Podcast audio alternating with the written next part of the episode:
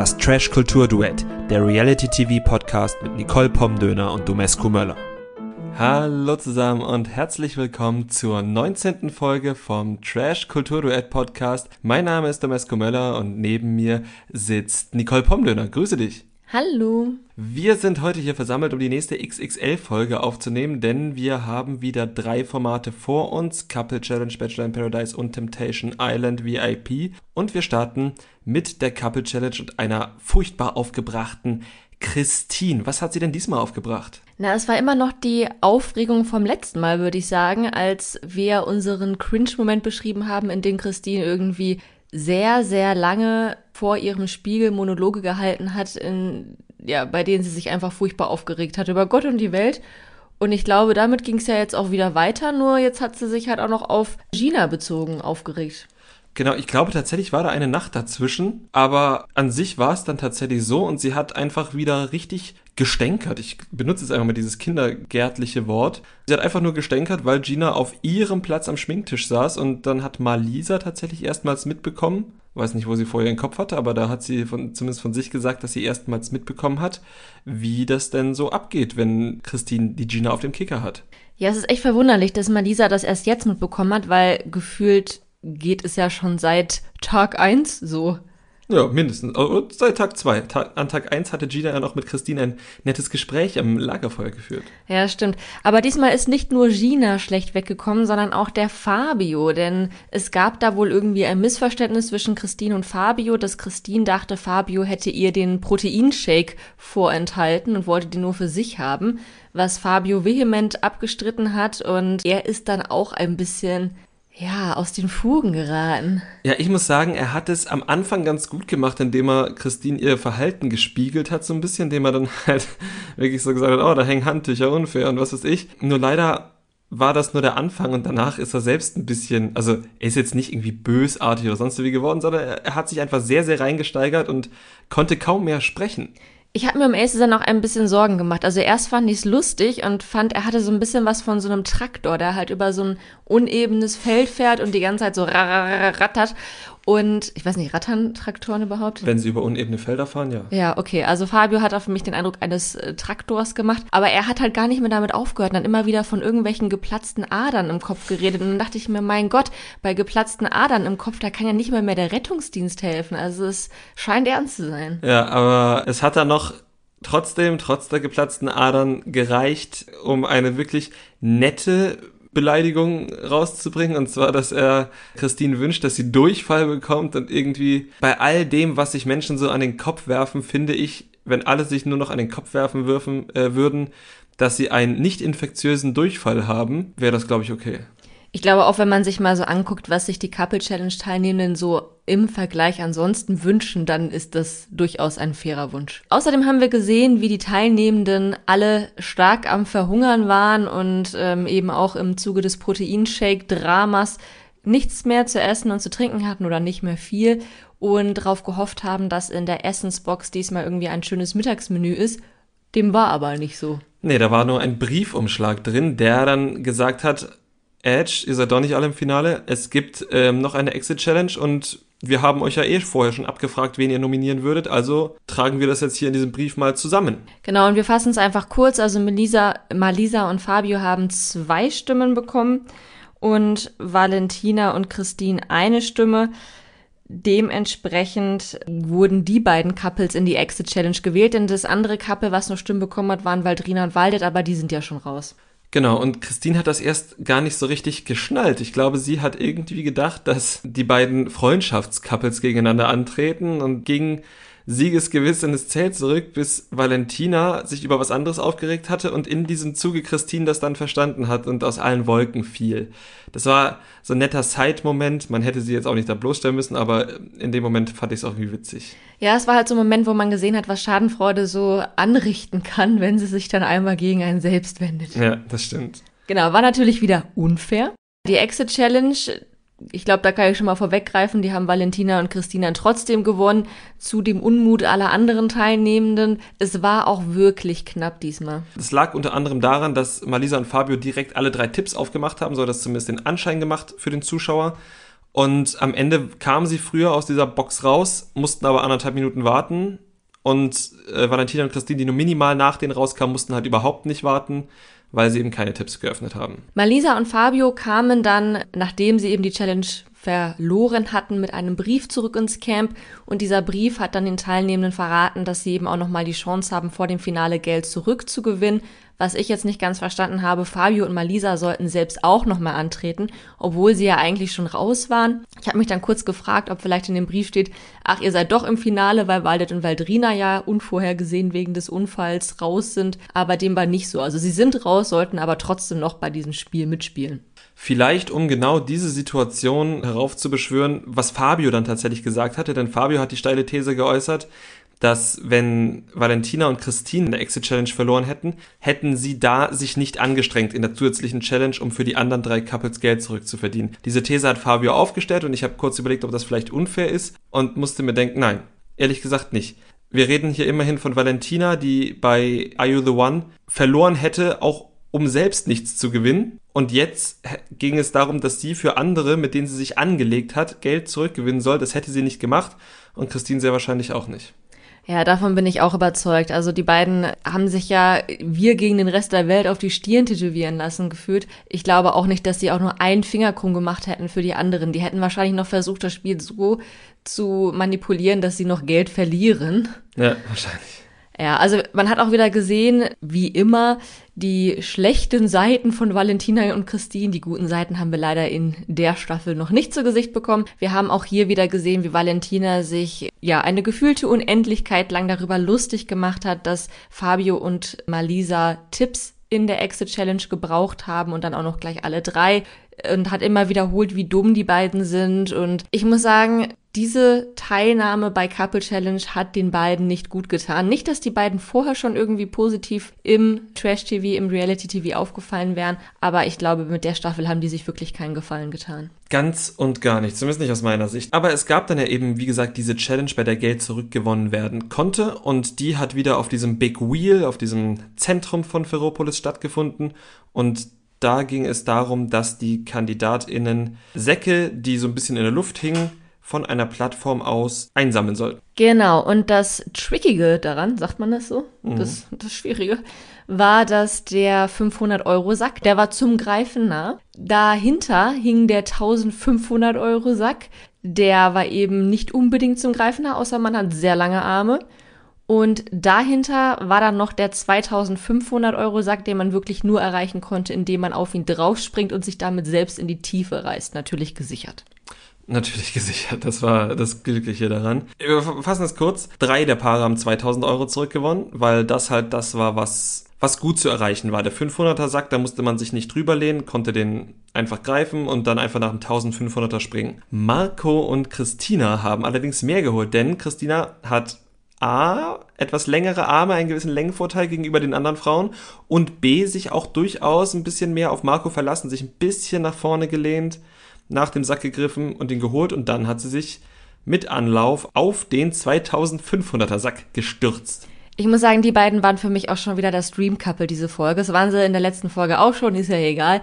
Aber die sind einfach so niedlich, immer wenn die sich gegenseitig vor den Challenges versuchen zu motivieren und versuchen so eine Kampfansage zu machen. Und Marco einfach immer so total monoton ist. Christina versucht ihn zu pushen und er sich dann immer so ein bisschen versucht, was Ausgefallenes auszudenken. Und diesmal waren es die Power Rangers, die er sich überlegt hat. Ja, es war schon wirklich, wirklich, wirklich, wirklich süß. Mindestens genauso süß waren allerdings auch Fabio und Malisa, nachdem sie eben diese Challenge mit 2000 Euro dann auch äh, gewonnen hatten. Und zwar war Fabio einfach so stolz auf sein fliegendes Bärchen, weil Malisa sich eben getraut hatte, sich auf diesen 1500 Euro Sack zu springen und damit durch die Luft zu fliegen. Und das war auch schon wirklich herzallerliebst. Ja, er sagte auch, heute haben wir gesehen, dass Bärchen fliegen können. Das ja. fand ich schön. Das äh, sieht man nicht so oft im Leben, würde ich sagen. Nein, absolut nicht. Verliererin des Tages oder der Challenge war Valentina, die hat sich nämlich verletzt bei ihrem Sprung, weil sie irgendwie unglücklich ihren Arm am Seil hatte, das sie gesichert hat und da irgendwie rangeratscht ist und auch oft und laut und viel erwähnt hat, dass sie kurz vorm Sterben ist. Aber auch Christine hat das Ganze ganz gut eingeschätzt, um jetzt mal Christine lobend zu erwähnen, denn sie hat gesagt, da packen wir Creme drauf und dann war das für Christine zumindest auch gegessen. Genau. Hattest du noch irgendwelche Top-Momente in dieser Folge Couple Challenge? Nein, eigentlich bin ich mit der Folge Couple Challenge durch. Mein Flop-Moment in dieser Couple Challenge Folge war allerdings, dass wir das Finale noch nicht gesehen haben und das erst nächste Woche kommt. Wir hatten es fest für diese Woche erwartet und hatten gehofft, dass heute der einzige Tag ist, an dem wir eben diese drei vollen Formate gucken und besprechen müssen. Aber dem ist nicht so. Also nächste Woche nochmal der gleiche Spaß. Ich glaube aber, die nächste Folge wird tatsächlich nochmal spannend, denn wir haben in der Vorschau gesehen, dass Christine und Valentina droppen, dass sie die Lügnerinnen sind, die ähm, die, ich glaube, 1500 Euro in einer der vorherigen Runden verschwiegen haben. Genau, es waren 2000 Euro. Aber ja, ich bin gespannt, wie sich das ausgeht, wie man so schön in Süddeutschland sagt. Und ich frage mich, in der Vorschau hat man gesehen, dass die anderen da schon irgendwie ein bisschen überrascht sind. Und ich denke mir, warum denn? Also wem hättet ihr es denn sonst zugetraut? Ja, das frage ich mich auch. Aber vielleicht sind sie auch gar nicht überrascht, sondern sie freuen sich, dass sie dann endlich das Ventil haben, an dem sie es auslassen können, was sie sich schon die ganze Zeit gedacht haben. Ich weiß es nicht, wir werden es sehen, wir sind gespannt und vor allem sind wir auch gespannt, wie sich das dann auf das Finale auswirken wird. Was glaubst du denn, welches Couple wird gewinnen? Also nach den letzten Wochen ganz klar Marco und Christina. Da bin ich mir ganz, ganz sicher, weil die sich halt, die sind beide so, einigermaßen Typen, die sich aber gegenseitig so pushen und gegenseitig so gut funktionieren, dass ich glaube, die machen das. Ja, ich glaube, also die sind auf jeden Fall verdient im Finale. Ich glaube allerdings, dass Valentina und Christine auch sehr gute Chancen haben. Denn sie haben sich in den Challenges bisher meistens ganz gut geschlagen. Und ich glaube, dass so dieser, diese Abneigung und diese Wut, die ihnen entgegenschlägt, das, das ist halt deren Antrieb, ne? Also davon leben die. Und ich glaube, das könnte die halt dann schon nochmal so ein bisschen motivieren. Der FC Bayern-Effekt. Genau, wir werden sehen, wir werden davon berichten und halten euch auf dem Laufenden. Kommen wir zum nächsten Format. Wir sind bei Bachelor in Paradise. Es ist die nunmehr vierte Folge von Bachelor in Paradise, wenn ich mich nicht täusche. Und wir fangen an mit. Womit fangen wir denn an? Was steht denn hier? Wir fangen an mit unserem Troublemaker, Maurice. Oh ja, wir fangen mit Troublemaker Maurice. Ich wusste nämlich nicht, ich habe mir keinen Namen dazu aufgeschrieben und habe halt geschrieben Lappen. hm. Jedenfalls, wir erinnern uns an die letzte Folge, da hat Maurice plötzlich irgendwie so kalte Füße in Sachen Jacqueline bekommen, weil er A, keine körperliche Anziehung spüre und B glaubt, dass das daran liegt, dass sie Kinder hat. Und er hat das sehr, sehr ungut verquickt, wenn man es gut mit ihm meint. Das stimmt. Darüber haben wir ja auch schon gesprochen, dass wir ihm das auch sehr nachgetragen haben und er wirklich nicht in einem guten Licht dargestanden ist. Wir fanden es ja schon sehr interessant, dass Jacqueline seine Rose überhaupt angenommen hat, vermutlich einfach nur, um im Haus zu bleiben. Und das hat sie auch bestätigt, auch zu Maurice ins Gesicht, dass sie seine Rose nur angenommen hat, um da zu bleiben, aber eigentlich auf ihn hat sie überhaupt keinen Bock mehr. Es gab aber mehrere Aussprachen zwischen den beiden und nicht nur zwischen den beiden, sondern Donja, die Wildcard-Granate, hat ihm auch noch mal ein bisschen den Kopf gewaschen oder man könnte auch vielleicht sagen, die Augen, denn äh, ja, er hat dann auch geweint.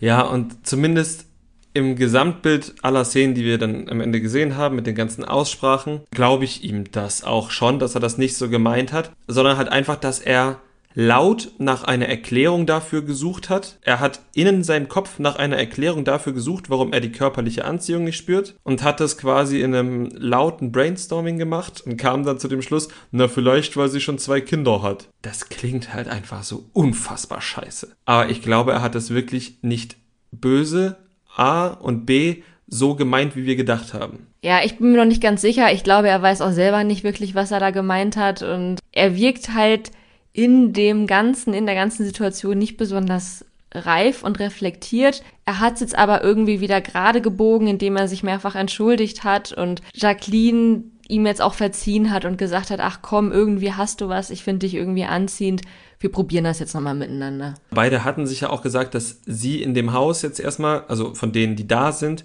die einzigen sind, die sie gegenseitig erstmal interessant finden. Und dann, auch wenn das jetzt halt irgendwie richtig, richtig scheiße war, ist es ja auch irgendwie zu sagen, ja, okay, dann probieren wir beides halt, mit wem sollen wir es sonst probieren? Und wenn es nicht klappt, klappt es halt nicht. Das hat am Ende zumindest was das Arrangement angeht, erwachsen gewirkt. Ja, genau, das stimmt. Also wir werden das weiter beobachten und äh, werden darauf achten, was denn da jetzt noch so passiert und was der liebe Maurice noch so von sich gibt. Welches Couple beobachten wir denn noch? Ich nehme mal an, erstmal Denise und Lorik ein bisschen. Wir gehen jetzt einfach Couple für Couple durch und nicht äh, chronologisch, oder? Das ist bei dem Format am besten.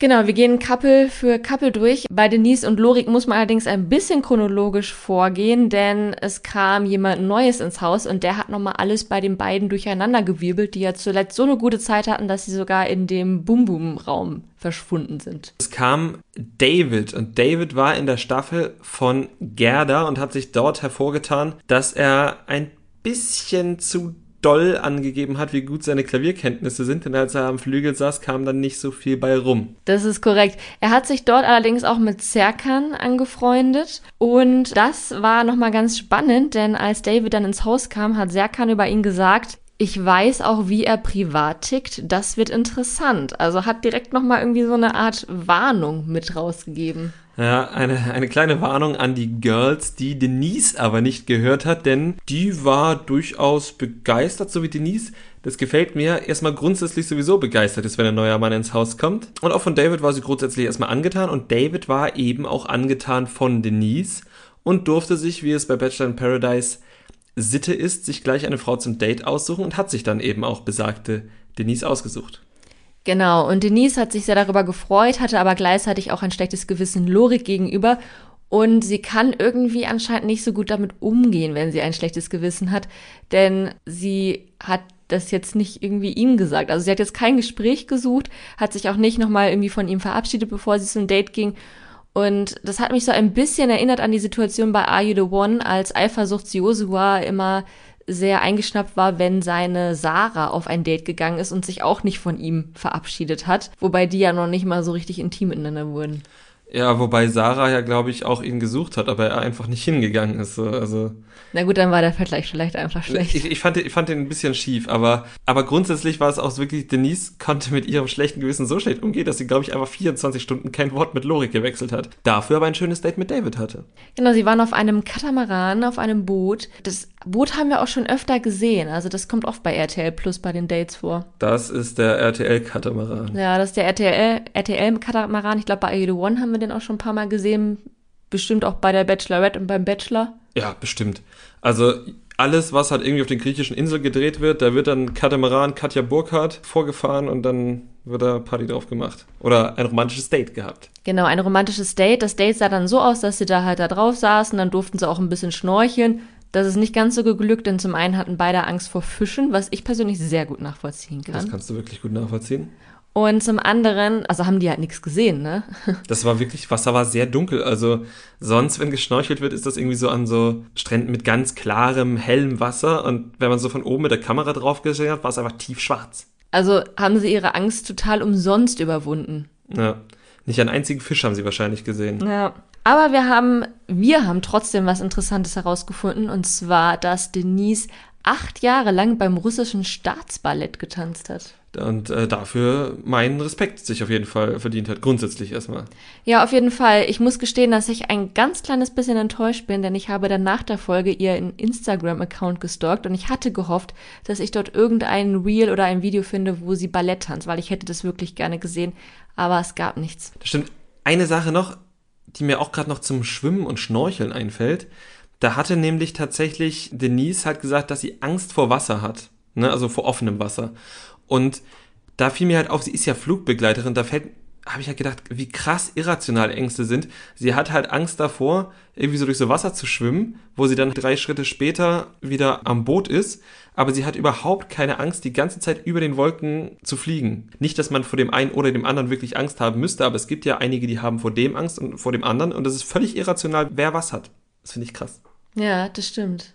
Und ich meine, wir haben ja auch schon andere Teilnehmende in RTL Plus Formaten gesehen, die auch ganz verschiedene Ängste haben. Also ich glaube, die Angst vor offenen Gewässer oder überhaupt vor Wasser, die kam ja auch schon öfter vor. Ne? Ich erinnere mich da an Salvatore, der ja die gleiche Angst hatte. Stimmt. Acht Kilometer Salvo.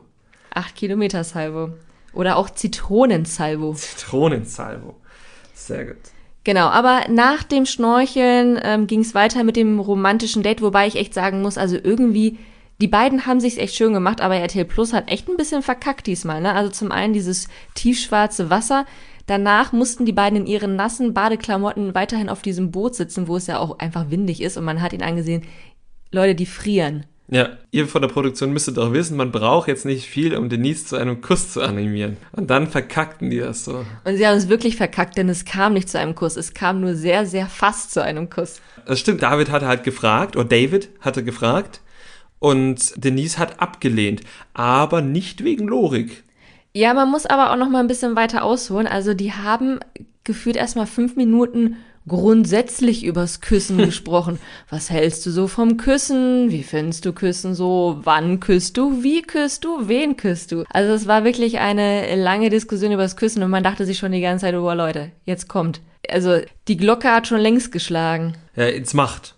Aber sie haben nicht gemacht. Sie haben nicht gemacht, dann hat David sie gefragt und sie hat gesagt, nee.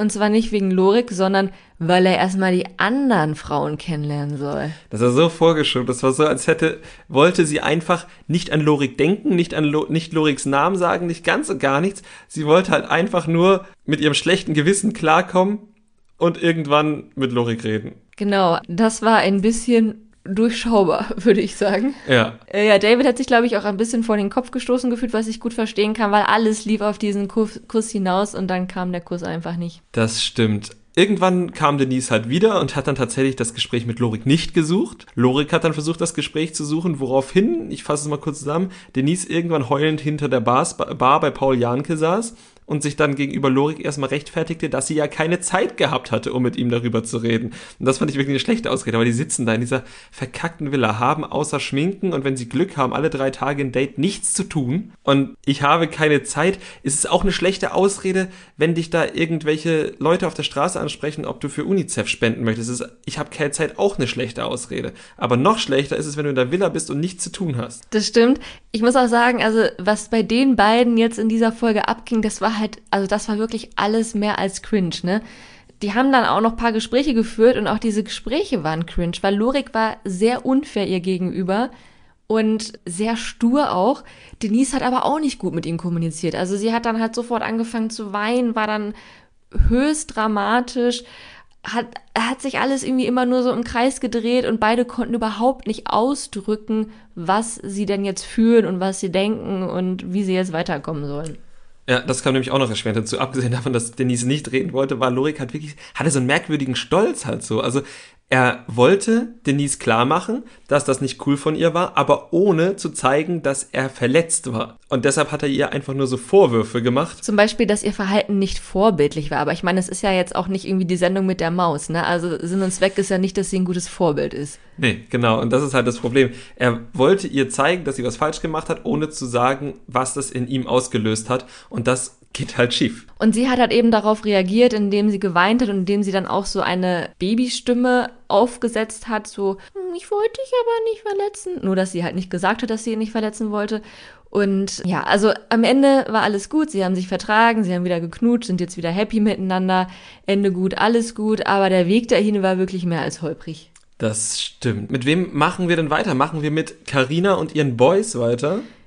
Ich würde sagen, wir machen mit meinem Worst Couple weiter, weil äh, Lorik und Denise waren jetzt schon eigentlich mein Second Worst Couple in dieser Folge. und mein absolutes Worst Couple war nicht Karina und ihre Boys, sondern Karina und Gustav. Okay, erzähl. Was zur Hölle ist da denn los? Also die beiden, ich, ich verstehe es nicht. Also Gustav ist super aufdringlich. Ähm, er respektiert Karinas Grenzen nicht. Er drückt ihr die ganze Zeit irgendwie in ihrem Gesicht auf die Nase, auf die Stirn irgendwelche Küsse, obwohl sie schon mehrfach verbalisiert hat, dass sie diese körperliche Nähe gar nicht haben möchte. Sie wiederum, und darüber hatten wir letztes Mal auch schon gesprochen, kann nicht Nein sagen. Also sie hat, glaube ich, große Angst davor, ihn irgendwie vor den Kopf zu stoßen. Vielleicht tut er ja auch wirklich gut, ich weiß es nicht. Aber also er überschreitet ihre Grenzen permanent Sie lässt ihn aber irgendwie auch immer, aber man sieht ihr einfach an, wie unwohl sie sich damit fühlt. Und ja, ich verstehe es nicht. Mhm. Ich muss sagen, ich habe während der Folge, aber vielleicht bin ich auch abgestummt, ich weiß nicht, habe ich halt immer mehr das Gefühl verloren, dass sie das nicht möchte. Mein Eindruck war, dass ich dass er tatsächlich oder dass sie immer mehr zulassen würde, aber vielleicht gibt sie auch einfach nur langsam einfach nach, weil es zu anstrengend ist. Also ich glaube, es ist wirklich sehr, sehr anstrengend und man muss halt auch sagen, also er legt sich ja sehr ins Zeug und man kann es ja sicherlich auch so sehen, dass das etwas Positives, etwas Romantisches ist, dass er sich bemüht, dass er um sie kämpft. Ich persönlich halte sowas für den allergrößten Mist, weil wenn sie nicht will, dann will sie nicht, dann hör auf sie zu bedrängen. Wenn sie doch will, dann wird sie schon noch auf dich zukommen. Carina scheint nun ja doch irgendwie eher so ein bisschen altmodischer zu sein. Sie hat ja auch ganz am Anfang schon klar gemacht, hier Hausmann, Hochzeit, ich habe schon alles geplant, hier brauche nur noch den Mann dafür und so, ne? Nichtsdestotrotz habe ich einfach ein sehr ungutes Gefühl bei den beiden und sie betont ja auch immer wieder, dass wenn jetzt jemand Neues reinkommt, der sie umwirft, dass Gustav dann halt wieder außen vor ist. Ne? Also sie hält ihn sicher schon warm. Ja, das stimmt. Das ist irgendwie von beiden Seiten, also vor allem, also das Bedrängende von Gustav und das Warmhalten von Carina tatsächlich irgendwie nicht cool und ja. Genau, also ich will sie da jetzt auch gar nicht unschuldig sprechen. Also er tut mir auch sehr leid. Ne? Man sieht ja auch wirklich, wie er leidet und wie er Liebeskummer hat und sich einfach sehr, sehr, sehr in sie verschossen hat. Aber es hat halt schon so was Besessenes und das ist ganz ungut. Hm, wir hatten das, glaube ich, mal im Live-Podcast, glaube ich, bei Feuer und Brot gesehen, tatsächlich, mit dem, mit dem Nice Guy-Trope. Es wurde uns Männern, ich glaube, Gustav ist mein Jahrgang, ja auch so erklärt, dass das irgendwann schon zum Erfolg führt. Ja. Und äh, in, in, in unzähligen Filmen. Und ja, das ist aber nicht cool, wenn man Frauen bedrängt. So. Was in diesem ganzen Drama ja noch ein bisschen nerviger ist, du hast es schon angedeutet mit Carina und ihre Boys, ist, dass ja auch nicht nur Gustav und Karina da irgendwie mit drin stecken, sondern sich auch noch mehrere andere Männer irgendwie involviert fühlen, obwohl sie es nicht sind. Und zwar sind das Janni und ähm, ja, Brian inzwischen nicht mehr ganz so, aber halt noch so mit, mit einem Fuß vielleicht noch. Ja, also ich hatte das Gefühl, dass Brian da mit dem Gefühl schon ein bisschen drin hängt, aber sagt, und er macht es vielleicht richtig, sagt, Karina muss diese Entscheidung treffen. Und Janni ist halt einfach nur noch auf Konfrontation. Er hat er hasst Karina, weil er sowieso alle Frauen hasst, die ihn nicht lieben. Karina ist für ihn gestorben, wie er gesagt hat. Und Janni wird auch nicht müde zu wiederholen, dass Karina nicht weiß, was sie will. Und ich denke mir die ganze Zeit nur, sie will dich nicht. Und sie hat auch noch nie irgendwie gesagt, dass sie dich will. Ich meine, ihr hattet ein Date, ihr hattet ein Gespräch oder ihr hattet wahrscheinlich auch mehrere Gespräche, aber jetzt so ein Gespräch, was halt irgendwie so ein bisschen datemäßig war.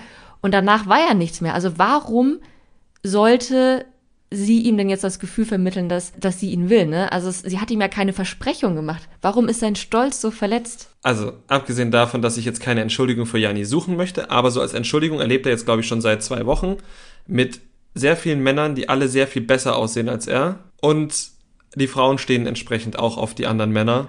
Und er ist da halt so der Onkel. Ja, wobei ich das nicht auf die Optik schieben würde. Also es waren ja auch schon viele Frauen, die jetzt gesagt haben, oh ja, der Janni, der gefällt mir jetzt schon das ist nicht das Aussehen. Oder nicht, nicht nur das Aussehen. Ich meine, er hat halt kein Sixpack, aber auch Gustav hat kein Sixpack. Ich glaube nicht, dass es jetzt das ist. Es ist halt wirklich so die Art von Janni. Die ist es auch, keine Frage. Aber wie gesagt, äh, ich habe mir auch wieder nur aufgeschrieben, ganz, ganz furchtbar, ganz, ganz furchtbar, weil irgendwie allein schon wieder dieses, wie er dann einfach über Karina herzieht, nur weil sie eine Frau ist, die kein Interesse an ihm hat. Das ist das Einzige, was sie ihm angetan hat. Oh, und das ist halt krankhaft. Sowas endet dann auch irgendwann, dass er ihr auflauert und ihr in Gut, den wir, Kopf... wir wollen ihm jetzt mal nichts unterstellen. Wir fassen zusammen. Nervige Männer-Egos haben wir genug von, brauchen wir nicht noch mehr von. Aber bleiben wir noch einmal kurz bei Carina. Und zwar ist nämlich genau das eingetroffen, was sie Gustav immer prophezeit hat es kam ein neuer heißer Feger in die Villa. Ich habe mir aufgeschrieben, Nicoles Top-Moment. ist es aber tatsächlich gar nicht gewesen. Also ich hätte eigentlich auch damit gerechnet, weil der Neuzugang Zico optisch schon so meinem, um im Trash-TV-Jargon zu bleiben, Beuteschema entspricht. Ja, er sieht nämlich überhaupt nicht aus wie ich. er hat halt einen Bart und ist tätowiert. Ja, und genau. Ist groß. Genau, aber das ist anscheinend auch Karinas Typ. Sie war hin und weg. Sie ist wirklich dahin geschmolzen, als sie ihn gesehen hat. Aber nicht nur sie ist dahin geschmolzen, sondern auch Zico selbst von sich selbst. Ja, das stimmt. Ich habe jetzt äh, Zico aufgeschrieben, dass er sich richtig, richtig geil findet. Und dass Zico eine ganz, ganz furchtbare Lache hat. Und RTL fand diese Lache auch richtig, richtig gut und hat sie einfach überall reingeschnitten. RTL hat die nächsten zweieinhalb Minuten damit verbracht, hinter jeden Satz, den irgendjemand in dieser Villa sagt, mit Zicos Lachen zu unterlegen. Und du hast recht, das war dann doch mein Top-Moment, weil nämlich genau das, wie alle zwei Sekunden Zicos dreckige Lache kam, das, das fand ich schon ziemlich gut. Aber er selbst war jetzt nicht mein Top-Moment, weil, ja, eigentlich aus genau diesem Grund. Also er war so wahnsinnig von sich selbst überzeugt, dass ich ihm da eigentlich keine, keinen Tag gegeben habe in der Villa. Er hat, er durfte dann aber auch noch einen Wunsch äußern und zwar hat er sich ein Festival gewünscht. Also es gab dann so eine Poolparty in Coachella-Outfits. Alle hatten irgendwie so Glitzersteinchen und so das, was reiche Leute meinen, bei einem Festival tragen zu müssen. Das hat, finde ich, immer nicht so viel mit der Realität zu tun. Ne? Also, weil auf einem Festival, da ist es ja schmutzig auf so einem richtigen Festival. Es regnet meistens, es gibt irgendwelche Stürme und wenn es nicht regnet, dann ist es so heiß, dass der Make-up innerhalb von drei Minuten komplett geschmolzen ist. Außerdem trinkt man sehr viel Alkohol, schwitzt noch mehr und kriegt auch mal ein Bier irgendwie über Shirt oder so. Also auf den Festivals, wo ich mich bisher rumgetrieben habe, da haben die Leute nicht irgendwelche Federn, Netze, Gürtel als Oberteile und Sternchen getragen. Aber vielleicht gehe ich auf die falschen Festivals. Du gehst, glaube ich, auf die falschen Festivals. Aber ich glaube, das trägt man halt schon und riskiert, dass es dreckig wird. Ich glaube, solche Sachen werden nicht dreckig. Okay. Aber ja, ich, ich gehe offensichtlich auf die falschen Festivals.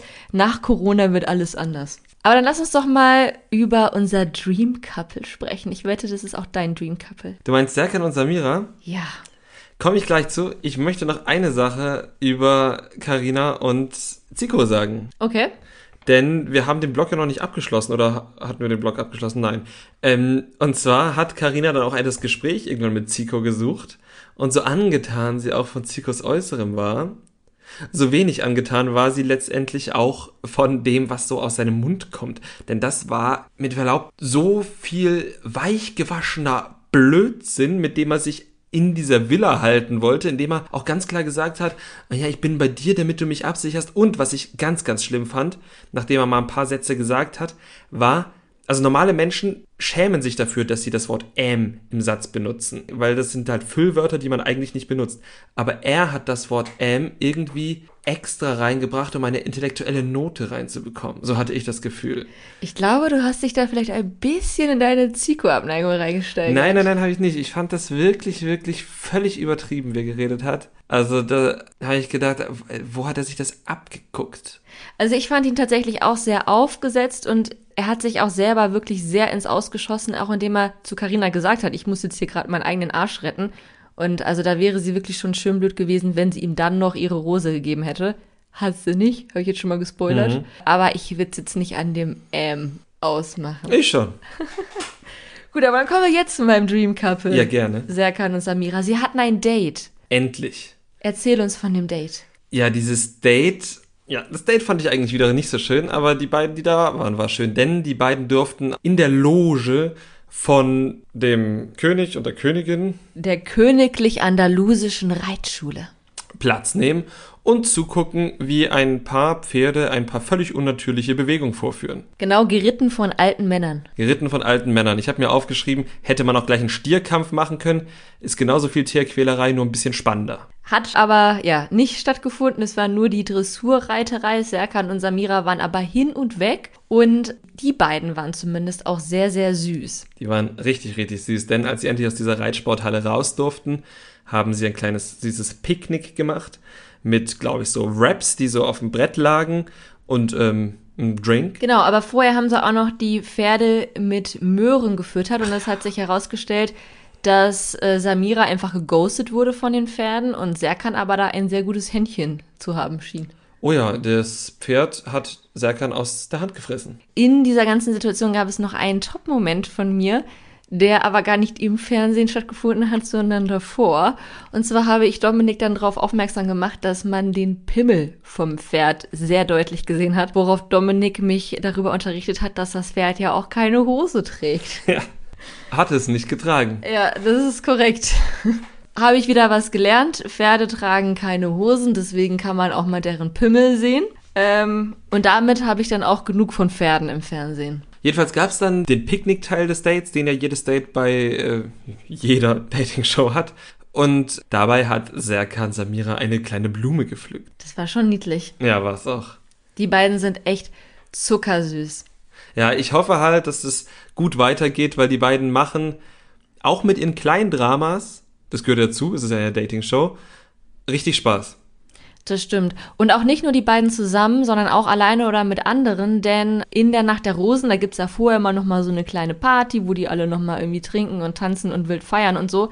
Und auch da hat Serkan für viel Stimmung gesorgt. Nicht nur dadurch, dass er Paul Janke imitiert hat mit dem So ihr Leben, die Party ist eröffnet, sondern er hat auch noch ein heißes Tänzchen mit Lorik hingelegt, was so ein bisschen aussah wie wenn meine Tanten und Onkels auf den Silberhochzeiten in meiner Familie ein Tänzchen hinlegen. Und das fand ich auch sehr ansprechend. Ja, das war auch gut. Und auch Samira hat immer einen lockeren Spruch auf den Lippen, disst ganz gern mal nach links und rechts und macht Spaß. Genau. Und ist auf jeden Fall, ja, immer sehr offen, sehr aufgeschlossen und sehr ehrlich. Wer auch ehrlich ist, ist Romina, die endlich mal wieder ein bisschen Sendezeit bekommen hat, nachdem sie irgendwie komplett von der Bildfläche verschwunden ist. Sie hat nämlich auch noch mal vor der Nacht der Rosen ein kurzes Gespräch mit David gehabt. Ja, er wollte sich sichern, aber hey, warum denn nicht? Ist ja auch nach der Rosen und so. Und sie hat ihm klipp und klar gesagt, sie will keine Komplimente. Sie will einen Mann, der gut kommunizieren kann. Und das scheint ganz gut geweibt zu haben zwischen den beiden. Ja, auf jeden Fall. Zwischendurch kam noch der sichtlich betrunkene Janni vorbeigelaufen, der offenbar auf den letzten Metern nochmal den Freialkohol bei Bachelor in Paradise genießen wollte, denn er hat schon gemerkt, dass ihm seine Fälle davon schwimmen. Genau, und so war es dann auch. Dann in der Nacht der Rosen war die Rosenvergabe nämlich auch bis auf eine oder zwei Ausnahmen sehr vorhersehbar. Und zwar hat Jacqueline, es war Damenwahl, Maurice die Rose gegeben, nachdem die beiden sich ja versöhnt hatten. Samira hat natürlich Serkan ihre Rose gegeben. Denise hat natürlich Lorik ihre Rose gegeben. Und bei David hat die Masche dann auch gefruchtet, also Romina hat auch ihm ihre Rose gegeben, sodass die beiden sich jetzt näher kennenlernen können. Dann kam Karina. Sie hatte noch zur Auswahl Gustav, Zico, Janni, Miro und Brian. Und für wen hat sie sich entschieden? Sie hat sich entschieden für Gustav. Und irgendwie erschien mir das auch logisch, weil sie mit Gustav am meisten rumhing in der Folge. Mit Brian hatte sie gar kein Gespräch mehr geführt und Janni hat sie beleidigt und Zico hat den ganzen Unfug von sich gegeben. Genau, also es hätte mich auch noch mehr schockiert, wenn sie Zico gewählt hätte. Mit ihrer Gustav-Wahl bin ich persönlich erst nicht ganz so glücklich. Ich glaube nicht, dass die beiden miteinander glücklich werden, aber wir werden es jetzt natürlich sehen. Dann kam aber die große Überraschung des Abends und zwar Denise Jessica. Genau, denn die hat, wie ich finde, kommen wir bestimmt gleich zu, aus guten Gründen nicht Miro gewählt, mit dem sie die ganze Zeit rumhing und den sie so schön fand, sondern sie hat Zico gewählt und hat damit alle überrascht. Alter ist die krass, hat, glaube ich, Samira gesagt und hat damit völlig recht. Genau, und warum hat sie Miro nicht gewählt? Unter anderem, weil Donja ihr gesagt hat, hör auf deinen Bauch und ihr so ein bisschen von Miro abgeraten hat, denn Miro hat, ja, also der hat zwar schon immer mit Denise Jessica rumgehangen, aber er hat dann immer auch so uncoole Moves gebracht halt. Also er wollte halt keine Körpernähe und er wollte nicht, dass sie nachts irgendeine Form von Nähe entwickeln und hat immer sein Bett sehr weit von ihrem Bett weggeschoben. Ja, er hat das Bett auseinandergeschoben, als wäre es das Temptation Date. Sorry. Ja, also es ist, ja, also ich glaube, für mich wäre das jetzt noch nicht irgendwie ein Ausschlusskriterium gewesen, aber wir sehen natürlich auch immer nur das, was vor der Kamera passiert und ähm, Donja hatte jetzt auch gesagt, Denise Jessica hat es bestätigt, dass er hinter der Kamera, sobald die Kamera aus ist, sich wohl immer sehr distanziert Denise Jessica gegenüber verhält und sich anscheinend auch nur sichern möchte. Mhm. Eben, und das ähm, wollte Denise Jessica dann eben nicht zulassen. Genau, sie hat auch gesagt, ich bin nicht hier, um jemand anderem gerecht zu werden. Sie hätte vielleicht vorher Miro irgendwie einen Hint geben können, denn er war wirklich sehr schockiert. Auf der anderen Seite, wenn sie es ihm nicht abkauft, dann braucht sie halt auch nicht ehrlich zu ihm zu sein. So hat sie wahrscheinlich gedacht. Also, Miro hat keine Rose von ihr bekommen, stattdessen Zico, mit dem sie, glaube ich, auch noch gar nicht geredet hat. Dann kam Donja ran, die nächste Überraschung. Ja, wobei es für den Zuschauer gar nicht mehr so überrascht war, denn sie hat es eigentlich angekündigt. Sie hat niemandem die Rose gegeben. Boom. Genau, sie hat sich damit selbst ins Ausgeschossen und hat die Villa damit selbst verlassen und hat mit sich drei Männer in den Abgrund gerissen. Ja, wobei sie genau genommen nur einen mit in den Abgrund gerissen hat, weil zwei sowieso ausgezogen wären, aber das hat Lorik nicht ganz richtig ausgerechnet. Genau, raus sind auf jeden Fall jetzt Janni, Miro und Brian und eben Donja. Also verzichten wir künftig auf die vier. Ja, und äh, damit kann ich für meinen Teil leben, wobei ich Brian immer wieder ganz unterhaltsam fand, aber zuletzt hat er einen sehr bedrückten Eindruck gemacht, von daher ist es für ihn, glaube ich, ganz okay, dass er auszieht. Ja, sehe ich auch so. Ist für dich jetzt noch irgendwie ein Couple dabei, in das du äh, große Hoffnung steckst oder in das du gar keine Hoffnung steckst? Also ich hoffe, es kommen vielleicht noch der ein oder andere alte oder der, die eine alte Bekannte rein. Ich weiß gar nicht, auf wen ich jetzt ein bisschen hoffe, aber klar ist für mich halt, dass ähm, Samira und Serkan bis zum Schluss gehen, Denise und Lorik gehen bis zum Schluss, so lange wird es ja nicht mehr sein. Und ja, irgendein drittes Paar, ich glaube, es sind am Ende ja immer drei Paare, glaube ich, die sich gegenseitig Rosen geben. Kann sein, dass Jacqueline und Maurice bis zum Schluss durchhalten und danach sich nie wiedersehen. Ja, könnte ich mir auch vorstellen. Ich glaube nicht, dass bei Romina und David wirklich was draus wird, denn David hatte selbst mal in einer anderen Situation gesagt, dass er es mag, wenn es schwierig wird und wenn er sich in irgendein schon bereits bestehendes Couple reingrätschen kann. Und kann mir vorstellen, dass der noch gefährlich wird. Das wird interessant, hat Serkan ja auch schon gesagt. Genau. Kommen wir zu unserem neuen Lieblingsformat. Temptation. Temptation Island VIP. Wir hatten in der letzten Folge schon über die ersten drei Minuten gesprochen und waren schon total gehuckt von diesem Sneak Preview. Das, das wird grandios, Leute. Es wird grandios. Es wird grandios. Die erste Folge lief dann aber, wie erste Folgen bei Temptation immer sind, etwas langsam an, weil wir erstmal in der Vorstellung der Paare hängen geblieben sind, so ein bisschen. Genau. Welche Paare wären das denn? Das wären Kate Merlan und Jakub Jarecki. Kate Milan kennen wir von einigen Formaten, von Promis unter Palmen, vom Sommerhaus der Stars. Wo war die noch? Kampf der Reality Stars. Kampf der Reality Stars und ich glaube, begonnen hat ihre Karriere bei dieser Sat1-Sendung, wo irgendwie 100 Leute in einem 100 Quadratmeter Haus waren und am Ende irgendwie 1000 Euro gewonnen haben. Da war sie und sie war doch auch bei Utopia. Stimmt, und bei Utopia. Das war dieses Format, was eigentlich ganz interessant war, aber dann doch nach einer Staffel abgesetzt wurde. Ich glaube, das war nicht mal auf Staffeln ausgelegt. Es sollte eigentlich wirklich jeden Tag kommen und eine neue Gesellschaft gegründet werden. Aber irgendwie nach 100 Tagen gab es da irgendwie schon einen Kriminalfall und dann das Land und dann sind ganz viele Leute freiwillig abgehauen, weil und dann hatten sie plötzlich nichts mehr zu essen und dann wollten sie alle raus. Also ich glaube, das ist ganz, ganz krachend einfach gescheitert. Ja, das kann gut sein. Schade, schade. Aber naja, dafür ist Kate jetzt in, bei Temptation Island mit ihrem Freund, dem Profifußballer Jakob. Ja, ohne ihm zu nahe treten zu wollen, bin ich mir gar nicht so sicher, ob zweite luxemburgische Liga Profifußball ist. Denn ich habe mal ein Interview mit jemandem geführt, der in der ersten luxemburgischen Liga gespielt hat. Und der sagte, das Niveau ist irgendwo zwischen Regional- und Oberliga Deutschland. Die zweite Liga ist dementsprechend zwischen Ober- und Landesliga, wenn man es gut mit der zweiten luxemburgischen Liga meint. Anscheinend ist Profi also ein dehnbarer Begriff. Ja. Die beiden sind auf jeden Fall jetzt seit sieben Monaten ein Paar, also zum zum Zeitpunkt des Drehs waren sie sieben Monate ein Paar. Und was, glaube ich, sehr präsent war, war, dass diese Beziehung schon sehr auf Kate fixiert ist. Also alles war so ein bisschen das Katie-Reich. Kate sagt, wann es einen Kuss gibt. Kate sagt, wann jetzt Händchen gehalten wird.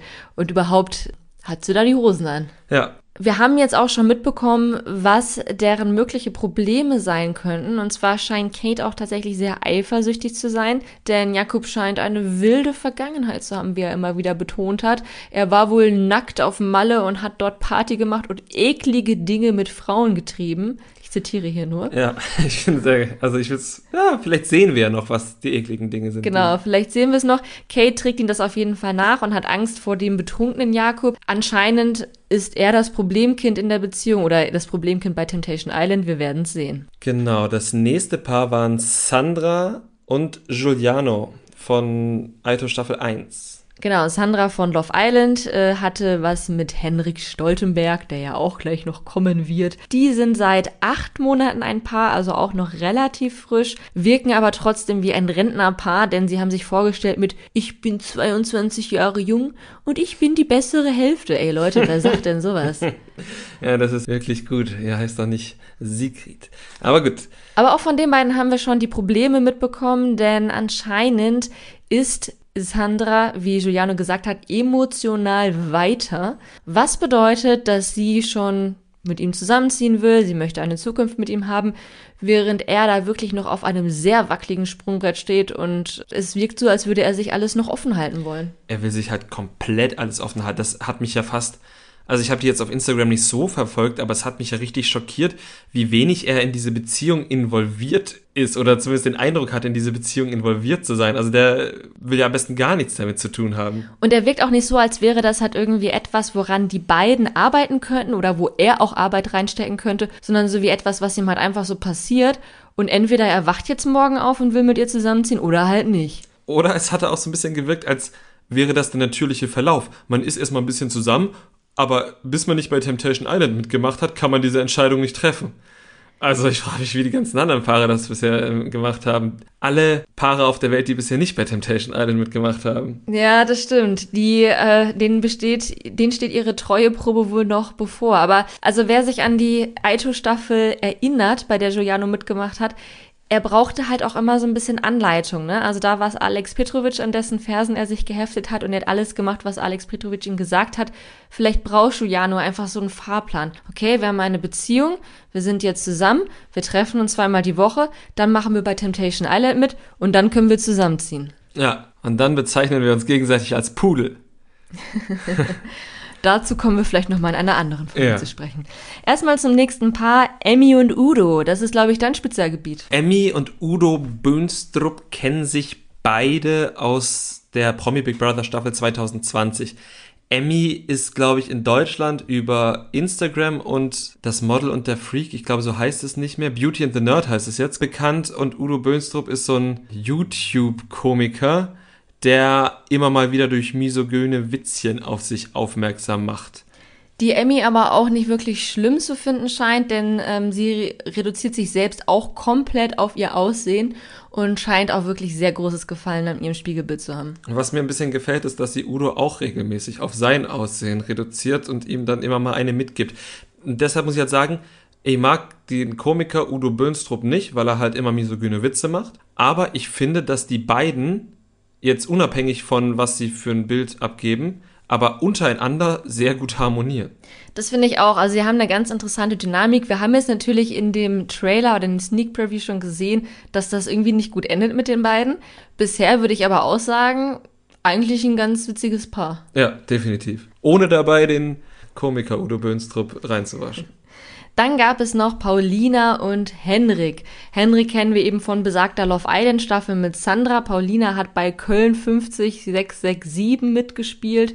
Und äh, die beiden hatten eben Stress mit Sandra und Giuliano. Den wurde dann auch die Begrüßung verweigert. Ansonsten sind Paulina und Henrik mir eigentlich ganz positiv in Erscheinung getreten. Also ich finde, die beiden wirken eigentlich wie ein sehr süßes, authentisches Paar. Man hat auch gemerkt, die sind noch so ein bisschen nervös vor der Kamera. Allerdings wirkten die beiden auf mich sehr traurig. Ja, sie wirkten so ein bisschen traurig. Ich frage mich halt auch, Paulina hatte auf Instagram vor vielen, vielen Monaten, da war die Teilnahme überhaupt nicht klar, auch mal gesagt, dass Temptation Island ein Format ist, wo man eigentlich nur mitmacht, wenn man schon gar nicht mehr wirklich zusammen ist. Weiß man jetzt nicht, will ich dir nicht unterstellen. Aber die Traurigkeit hat sich auch vor allem gezeigt, dass Henrik tatsächlich in seinem ersten Interview vor der Kamera direkt schon geweint hat und wir haben gleich gesehen, wo das Problem in der ganzen Beziehung ist, war vielleicht auch. Und das ist offenbar Henrik und seine Kontrolle, wenn er Alkohol trinkt. Wir haben das in Ansätzen bei Promis unter Palmen gesehen, dass da nicht mehr ganz so viel da ist. Wir haben nur zwei Folgen gesehen, aber man hatte schon den Eindruck, dass Henrik ein kleines Fass ohne Boden ist und damit durchaus auch selber struggelt, weil er weiß, dass er da nicht gut mit umgehen kann. Genau, also er hat auch bei ähm, Instagram da jetzt inzwischen auch schon öfters drüber geredet, dass das halt wirklich ein Problem ist und jetzt nichts, was man eigentlich ja feiern sollte. Zum Zeitpunkt des Temptation Island Drehs schien ihm das auch schon irgendwie bewusst zu sein, aber auch das haben wir schon in der Vorschau gesehen, er feiert es halt trotzdem. Das waren die vier Couples, ähm, die wurden dann vorgestellt. Und dann kam auch unsere bezaubernde Moderatorin Lola Weipert hinzu. Und ich muss auch sagen, sie hat schon in diesen wenigen Minuten, die man sie gesehen hat, geglänzt, denn sie hat immer wieder darauf hingewiesen, dass sowohl die Männer als auch die Frauen sich verstehen sollten, sich unterstützen sollten und zueinander halten sollten, denn das wird nötig sein. Und das finde ich sehr ansprechend. Das hat sie auch bei der letzten Staffel sehr, sehr gut gemacht. Ja, und äh, wir können auch gleich schon mal vorweggreifen, dass ihr Ratschlag auch beherzigt wurde. Tatsächlich, denn in der Männervilla, also wir gehen jetzt noch nicht auf die Singles ein, aber in der Männervilla hat Henrik das Gespräch mit äh, Giuliano gesucht und die haben ich weiß nicht, ich will es jetzt nicht ausgesprochen nennen, aber sie haben. Sie haben sich verbrüdert. Sie haben sich verbrüdert. Sie haben drei Worte gesagt und dann gesagt, äh, eigentlich streiten sich doch nur die Weiber. Ja, ich muss auch echt sagen, also auch hier hat man wieder gesehen, dass Giuliano halt echt nicht so glänzt mit seiner Personality. Denn, also Henrik hat halt diese Aussprache in Anführungsstrichen gesucht, hat sich halt noch nicht mal entschuldigt. Und obwohl Giuliano vorher im, im, Interview noch groß rumgekotzt hat, dass er auf jeden Fall eine Entschuldigung von Henrik und Pauline haben will, hat er, sobald Henrik ihn auch nur angesprochen hat, sofort gesagt, oh ja, finde ich super, dass du auf mich zukommst. Alles klar, ja, das sind die Weiber, wir begraben das jetzt hier.